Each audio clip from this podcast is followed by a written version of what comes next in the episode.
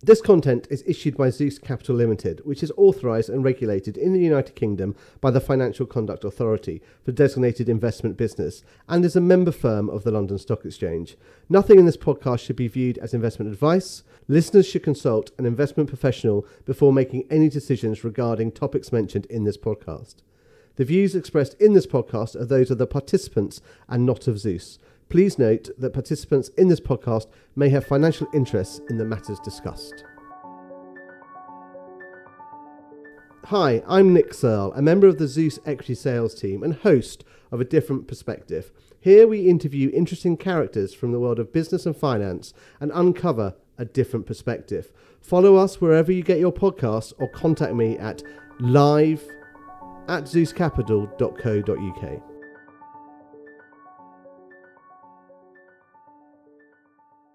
It's Thursday, 27th of October. With me today, I have Helena Marston. Helena is CEO of the disruptive estate agent Purplebricks. Purple Bricks is easily the most recognized online estate agency with a very strong brand recognition. Helena's star has shone brightly through recruitment, human resources, and now Purplebricks. Helena, welcome. Hi, thank you for having me. Well, thank you very much for joining me today. Can we start by walking through some of your background? Yeah, absolutely. So um, sometimes I feel I was a bit of a late bloomer in terms of getting my career going. I left school with all the right intentions of going to university and started a degree at Warwick in English literature. Um, wasn't really sure it was for me and decided to take a bit of a career break, but career break, sorry, an educational break at that point. Um, and then um, had my son very young, I guess, by today's standards, and found myself as a single parent which was all unexpected. And I think then I kind of realized very quickly that I needed to find a way to provide and, you know, give my son the life that I wanted him to have. So I found myself in the recruitment world and started out headhunting in pharmaceuticals, which I had a natural talent for doing. I think the competitiveness in me um, certainly helped. And I think through that, I also became quite interested in kind of human behavior and how who we are and how we show up in the workplace and from that started to build out my understanding and interest in the talent side and the leadership side of people so i think my career for me really took off when i was at vodafone and I really wanted to be a HR business partner. I was working in the resourcing team. I didn't really know what they did, to be honest. I just thought it looked like a really great job and I wanted one. So um, set my sights on that. And I met a, one of the directors at Vodafone, Richard Pears, who was instrumental in backing me and supporting me and gave me my HR BP role that I wanted, which saw me business partnering a really exciting part of the Vodafone business, which was commercial marketing and innovation. Um, and it was an international job as well. So I was looking after America, parts of Asia and Europe. So getting to travel as well and, you know, work with different cultures, I absolutely loved it. And I did incredibly well. Um, and my career really did take off. I learned so much. From there, I then decided um, I was getting married and I always thought that I worked to provide for my son. Um, so when I got married and didn't need to work, it felt selfish almost to continue working and traveling the way I was. Um, so I took a year out and very quickly we realized that actually I thrived off work and succeeding and achieving my personal goals. So that year actually was really important and instrumental, I think, in shaping how I show up as a leader today because once I realized that it was something much bigger for me personally beyond providing, I kind of became a little bit more ballsy in how I showed up um, and pushing businesses for what I wanted. Um, I got a job then at Jaguar Land Rover um, as head of HR, and that was a huge culture shock, I guess, coming out of somewhere like Vodafone, which I always you know, viewed as very innovative and forward thinking into Jaguar Land Rover, which is steeped in tradition and history um, and not very diverse at that time when I was there. So it was a culture shock for me. And also, I think if you asked the um, board exec I partnered there, he would tell you it was a culture shock for him too. I think he thought I was a little pocket rocket. I think I drove him mad at the time with all of these things that I wanted to do around, you know, it's not just about, you know, all of the people's qualifications and years of history they have in engineering. We need to look at leaders' potential and how they show up and human behavior and things. And, you know, that was a different conversation. Um, but I think that for me, it really forced me to think about different influencing skills. So how do you take something that has succeeded in a certain way for a long period of time and open their mind to be curious about a different possibility and a different way of doing things. And so it was very challenging for me, and I think probably challenging for some of the people I worked with at Jaguar Land Rover, but I loved it. And, you know, I still catch up with that leadership team um, regularly. It's one of the only teams actually that I still am in touch with throughout my career. So that was a great experience. Um, we then moved to the Middle East as a family, um, and I found myself living in Kuwait, which was, you know, my husband had moved there for his work, and we wanted to stay, you know, as a family unit. So I moved out there and was very anxious to get myself a job. It's not so easy to get a job in the Middle yeah. East as a as a woman and an expat, and also I wanted, you know, a senior job similar to what I've been doing before. So after many months of searching, meeting lots of people, a role did come up and it was chief HR officer for an oil and gas company. So I'd never worked in oil and gas before. And I actually will come on in a little bit to my thoughts around mm-hmm. having industry expertise because I know it's a hot topic in relation to the leadership at Purplebricks. But there was an opportunity in oil and gas and it was um, an interview with the CEO there, a formidable lady called Sara Akbar who's well known in the Middle East um, and quite a formidable figure. I think, you know, she was one of the people that mobilized all of, you know, the fire engines and people to put out the fires when Saddam Hussein invaded Kuwait during the war. And she um, has such a presence about her. She set up an independent oil and gas company. And I always remember having an interview with her. And one of the last questions she asked me was, Do I cry? Which I thought was quite an interesting question. Um, what, what was the answer out of, out of interest? Well, I well, I had to ask her what did she mean, like at work personally. I'm actually really not a crier. She said no at work, and I was like, well, no, absolutely not. And it really like stuck with me as an odd question. I didn't have the opportunity to ask her why she asked. Um, but once they started the job, I understood, you know, she's a tough cookie and not everybody could handle that. And when you think about her background and what she had been trying to achieve in the in her country you know you can see why as a woman working she needed to have that steeliness about her.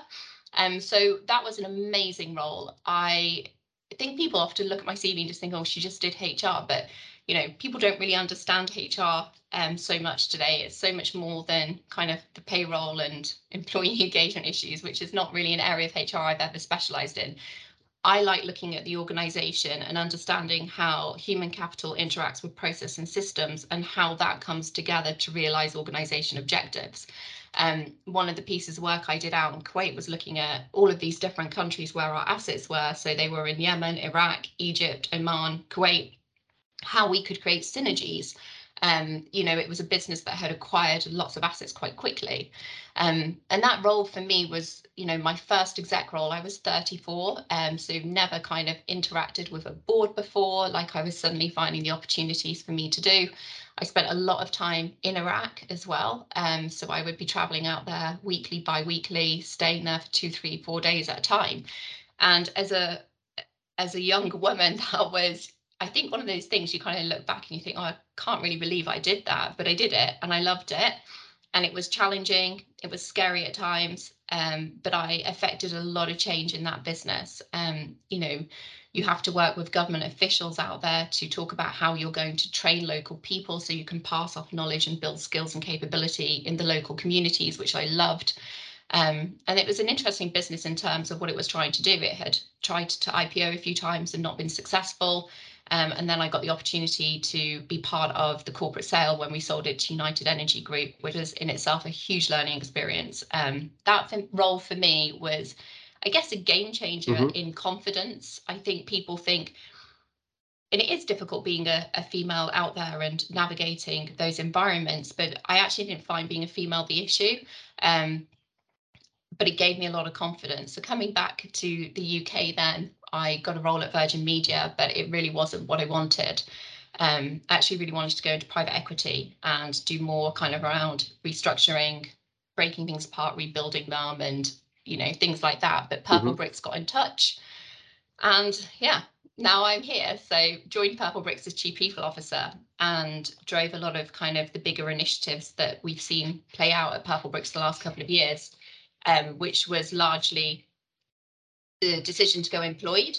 So one of the key questions I kept being asked when I joined was how can you accelerate performance in the field? And it didn't matter whether we were trying to answer the question as to hiring better people with better capabilities, better training development, utilization of our technology, consistent customer experience. And the only way really to achieve that was to go employed. So and, and I kicked off that piece of work. And historically, your agents had been self-employed, hadn't they? Yeah, that's correct. So when Purplebricks founded, it was very much offering quite a unique model to the industry around self-employed agents with the power of this great brand behind it, and then also kind of this technology that agents could utilize and customers could utilize. Um, we felt at the period of time when I joined, we weren't seeing a consistent customer experience being deployed across the field, and we weren't seeing the utilization of that technology. And they were some of the key drivers that influenced our decision to go ahead and go employed. So I led that project um, as well as many other projects around talent, learning capability and organisation design, um, and then became Chief Operating Officer in October last year and CEO in April of this year. So yeah, quite a lot that's happened in the last couple of years that's all been really exciting. And then so what attracted you to, to Purplebricks? Well, that's an interesting question because I the headhunter actually called me a couple of times and I kept saying no. I think, if I'm honest, I wasn't really attracted to the brand at the time, um, partly because I misunderstood it, right? So I didn't really understand what Purplebricks was, which is interesting. And that is a huge opportunity for us to overcome because I still am not convinced that we've mastered that. So, and originally I declined to interview, I think two or three times. And the last time she called me, she said, Look, everyone I speak to keeps giving me your name when I describe the challenge please can you just go and meet them and see what you think? So i did and i met the previous ceo and i also had an interview with paul Pindar and really hit it off with him. Um, and I felt Paul's like your was, chairman isn't he? That's correct yeah. I felt there was a real synergy there in terms of drive um, and ambition and i i really like that. I think who you work for and who you work with is really important. Um, so i took the role and yeah then we went straight into a lockdown. So um, started the role remotely, like many people. And now I'm two and a half years in to Purplebrick, so it's gone really quickly. And and as you expected, or a lot a lot more for you to do? I'm not sure. As I expected, I don't tend to have expectations in that way. I kind of walk into things having a sense of what might be, but I'm pretty adaptable and can pivot myself quite quickly. Um, and I enjoy navigating ambiguity and actually get my energy from that. So the fact that Purplebricks um, has quite a lot of change going on, and because you know, let's be honest, it's quite a turnaround that I need to achieve this year. That actually excites me. I don't think I would, and I never actually really have been in a business which is just keep the wheels on the bus going. Don't disrupt it, Helena. Don't look for change. Um, and I would be a disaster in a business like that anyway. So I think I thrive on what is a challenge. Um, and yeah, there's been a lot going on. There's been a lot of change as well in terms of leadership at Purplebricks. Um, so just navigating all of that. And then how do you how do you scope the culture to come with you on that change? So how do I shape the culture at Purplebricks? Um, so I think the reality is the leader at the top really defines what the culture of that business needs to be. And it's about having real sense of clarity over what you want that to be and then ensuring you create alignment with your executive leadership team. And you know we should co-create that ideally together. And i think that the culture should be the instrument and the tool that enables the business to succeed. So right now our culture is very much focused on having the absolute belief in the ambition of what it is we're here to do and having really resilient, capable people that feel supported and feel part of the journey to turn this around and having absolute clarity on what that looks like in terms of here's the three or four key things that we just need to focus on. And I would say that since I took over at Purplebricks, I have brought together the top 30 leaders in our business and given them the lay of the land. And I've been very clear that whilst you're all really capable, great individuals, I do understand that not everyone is built for what I'm asking you for.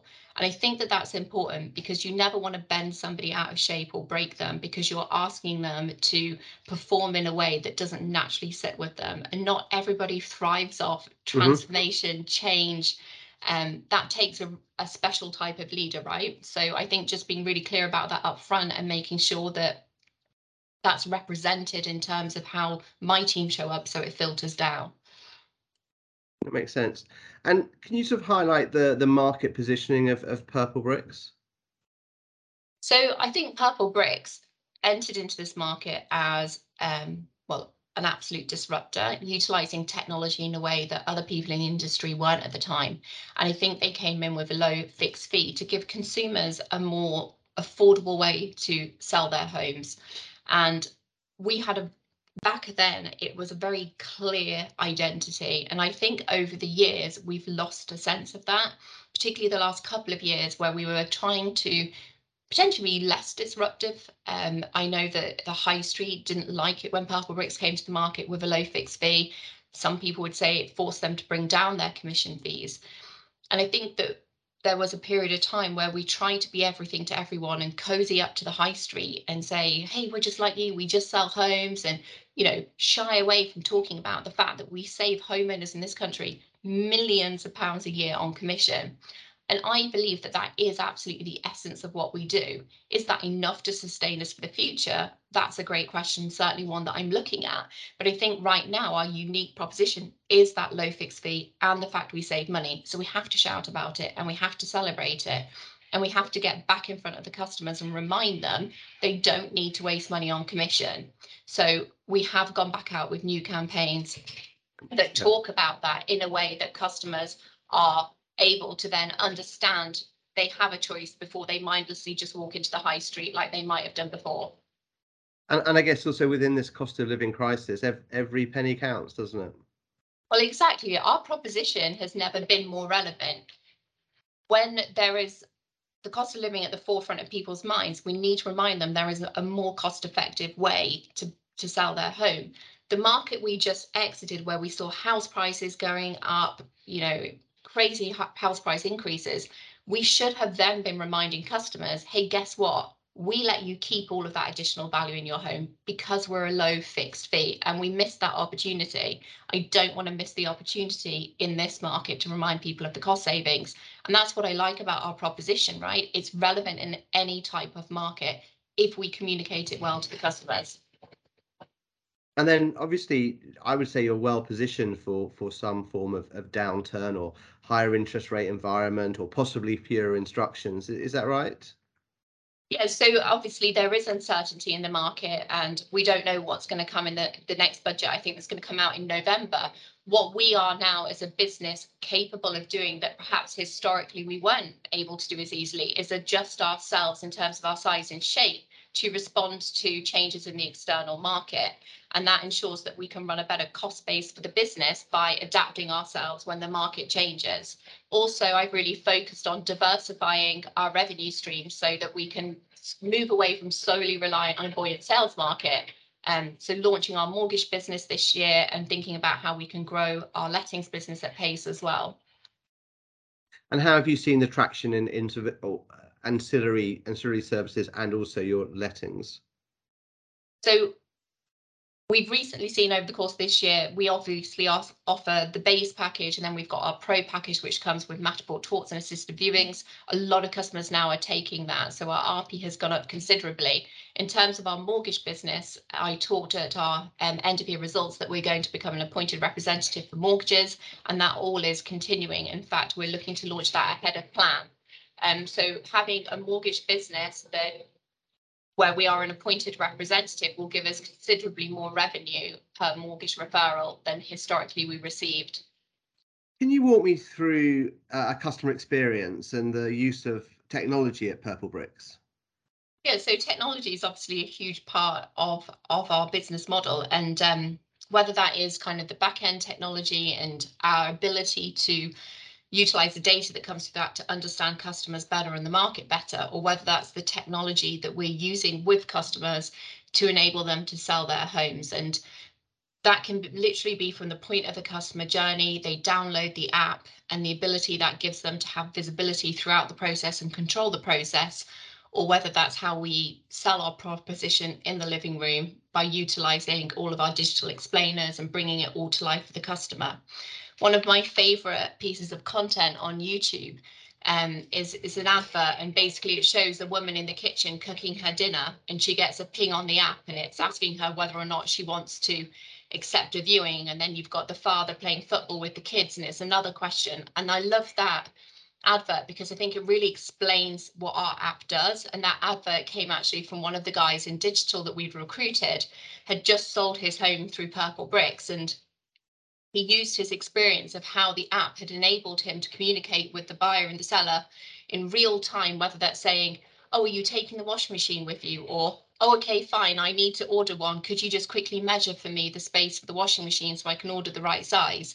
And I think that it really brings to life how great it is that you have this real time communication between buyer and seller, and also the estate agent as well can see all of that communication and help and support.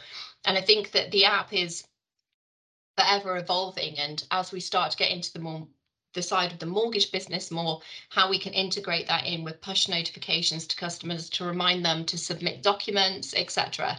So our technology, um, I think we need to be much better at explaining as benefits to customers because people don't always understand. Our tech also allow, allows you, if you want to, if you're really confident about the price you want to sell your home at, then you can go on and self-instruct as well. So you don't need to wait then for someone to come to your home and support you. I think the other thing that's misunderstood about Purplebricks is that people think it is just all online.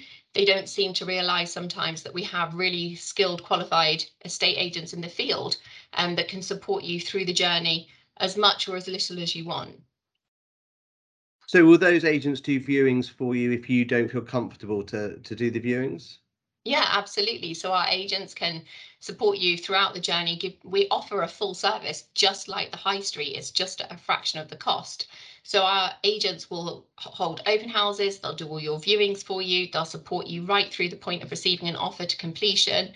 We offer exactly the same in terms of support as the high street. It's just all complemented by technology and also the option if you want to self-serve more that you can. And then what happens to the market on a more general basis for sort of higher interest rates? I mean, are there fewer instructions, or what's the, you know, what's your, what do you talk about at the board, the board around the board table? Lots of things, Nick. um, so I think right now it's interesting because you know, we had Liz Truss come in and she did her mini budget, then she retracted on some of the elements of that. And now we're waiting for Rishi to tell us what he wants to do next. So I think if I was a customer, I would be pretty confused and uncertain right now as to what's the right thing for me to do with regards to probably the biggest asset that I own. So I think in terms of a read on the market, in terms of volumes coming through to us at the moment, we haven't seen a significant drop potentially that could happen, but I think it's hard to predict anything until we know what's coming next. And I think from a customer perspective, the quicker we can get certainty on that and stability and consistency in what's happening externally, we will then be able to take a better read and then adjust ourselves internally to accommodate that. Um, it has all been up in the air for a while, and quite rightly, I think some customers are nervous to make a big decision when things feel uncertain. But I guess, again, as I sort of mentioned before, your cost reduction should give you some moat or barrier and ultimately should be very attractive. The cost reduction of our fee, sorry. Correct, yeah. Yeah, absolutely. So if a customer is looking to move home, it makes us the most appealing option because of the amount of money we will save people. I was looking at data a few months ago when we were starting work on our new customer segmentation approach, and we saw that there was a huge volume of properties that had come to the market in a three month period that sold in under 16 days. And those customers spent over 800 million in commission. If they'd all used Purplebricks, we would have saved them over 600 million in commission. Yeah and good homes near to good schools and good travel links sell themselves. So they should be using purplebricks and they're not. So we need to understand how we reach those customers better and explain our model to them so we can entice them over to purplebricks. That's very loud and clear. Um, and then you've been there for two and a half years. You've obviously achieved an awful lot already. What's the vision over the next five years for, for Purplebricks? So my number one priority this year had to be to stop the cash burn and stabilize the business. And I think our plan is very clear to do that. That looks at growing instructions, diversifying revenue, raising standards, and the cost cutting activities that we've done. Um, I think we do those four things well. What we'll do is have a business that is profitable and has solid foundations for future growth. And I think the reality is the possibilities are endless for Purplebricks. We have such a strong brand. It's well over 90% awareness. That's held pretty consistently over the years. The question for us is what would we do next? We have to get the lettings business expedited in its growth. We've got to get mortgages up and running. We're doing really well with conveyancing, but there's more we can do. And obviously, you've got the sales side, which we need to get back on track and increase market share once again. Once you've got those four things locked down, where we go next is really, really exciting and interesting. And we have kicked off a piece of work to start thinking about our strategy for the next three to five years. Um, and I hope to have clarity on what that looks like as we come into the next calendar year. So I think I don't want to give away anything because mm-hmm. nothing nothing is certain. Um, but I think t- we're not short of opportunities, right? That's what I'd say. We're definitely not short of opportunities. We still are leading the way in terms of disrupting the industry obviously we've seen other players come to the market such as strike who are also trying to disrupt in this space um, which is great right? Because we need more people to show customers there's a different alternative to the high street. So i'm not worried about the likes of strike or yopa playing in the same space. I think it's great as long as they're not stealing market share of us and they're taking it off the high street. But the more kind of growth we get in the online hybrid space the more confidence that will give other customers to move over. And that's really important i think. That makes a lot of sense. You're quite right. You, you, you, there's room for a number of disruptors eating the lunch of the existing incumbents. Yeah. Uh, and that's really the market to go after, isn't it? Absolutely. Yeah. I think 90% of people are still using the high street. So between ourselves and the other players in this space, we've got a lot of work to do, but there's also a lot of opportunity there for all of us. No, it's very exciting. Um, as my regular listeners know, I tend to close with with three questions. I'll take mm. one at a time if that's okay. Uh, your greatest inspiration or mentor? I always find this question a difficult one, a difficult one to answer, and I know lots of CEOs come out with big names that are super recognizable, but and whilst there's lots of amazing famous people out there that I, I have admiration for, I'm probably tend to I love ordinary people that do extraordinary things. Um, I am just a very normal person, and I think that's probably why I aspire to look at those people for inspiration.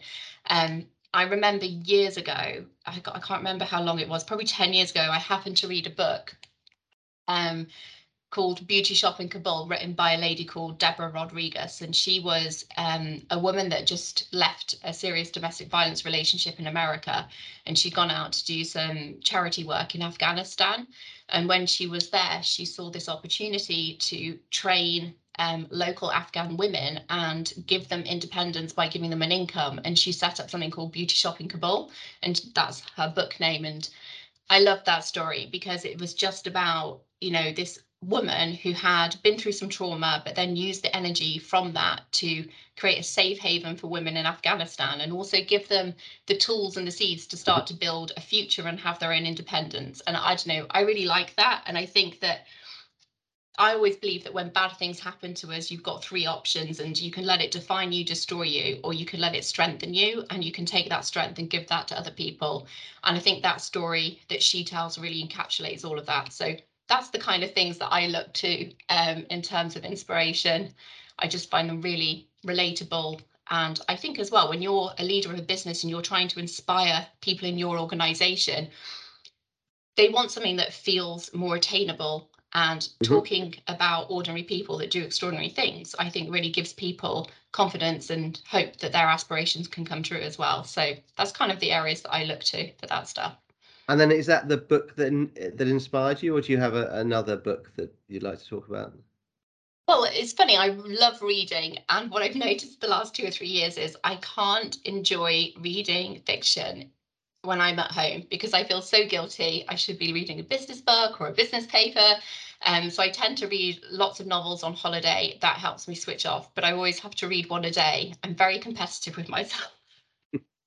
well, a, yeah, whole, a, whole, a whole novel in a day. Yes, every time on a holiday, and I won't go to sleep until it's finished, which drives my husband insane because I'll stay up reading all night. So hope, hopefully you haven't started with Middlemarch then. No, it's a bit of a long burn. No, but yeah, I do. I love reading psychological thrillers and stuff like that. Um, that's how I switch off when I'm on holiday. Um, but yeah, don't do that at home as much anymore. I mean, work is my hobby right now. No, that makes sense. But but I, I guess um, I guess a book that has inspired you is there is there one that you would pin down? So obviously there's all the, you know, the art of war. I read a book about three years ago as well. I love books about talent and leadership. I read a great book, Executive Intelligence. I really like that because I think it put quite um, a simplistic lens on leadership and what it takes to be a leader. So they're kind of my top picks that I always tell people in my team to go away and read as well. Um, but yeah, I think there's always new stuff coming. I with business books as well. I tend to dip in, and as mm-hmm. soon as I've taken a nugget or two, yeah. I'll park it, go away and do something with what I've learned, and then go yep. back to it again or pick something else up. So. I mean, it's the the whole idea of small wins, isn't it? You know, life is about yeah. making small changes, and you're right. To swallow a, a business book in one go is quite hard, but actually to read it, implement it, I think is quite a quite a logical way of looking at it, really. Yeah. And then what piece of advice would you give to a young person starting out on their career to follow in your footsteps? Gosh, a big question. Well, firstly, I think, you know, I have huge admiration for any young person navigating life in the world we live in today because I think it's certainly a lot more challenging than when I was younger. Um, I think, you know, there's so much pressure on people sometimes to have the right education or have to done the right grad program, worked at the right companies.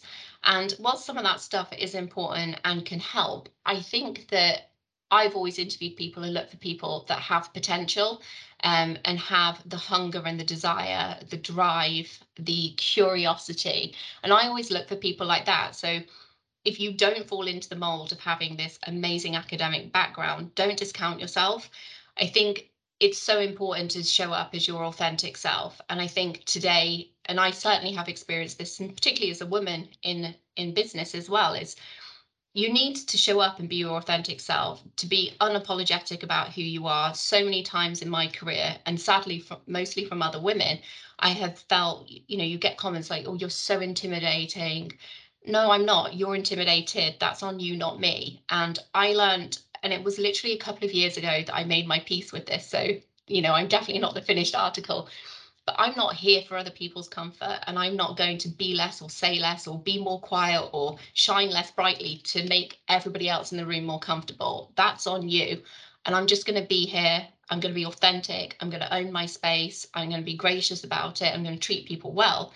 But I'm here and I'm me. And I would say to any young person that's trying to navigate, you know, being successful in the work world or whether that's you know in their own career that they're setting up through their own business just be you. Be your authentic self. And there is nothing more fulfilling and rewarding when you get to that point where you're like i am so comfortable with who i am. And people say you know you're oh you're very confident.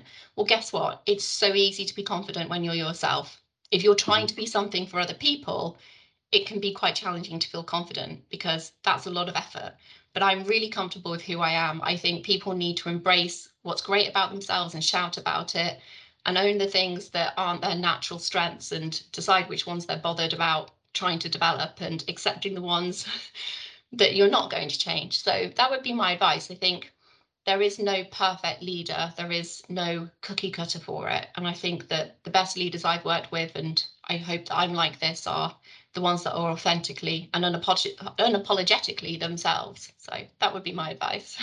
Very, very sound advice, I have to say. Uh, how can listeners get in touch with you if they wanted to contact you?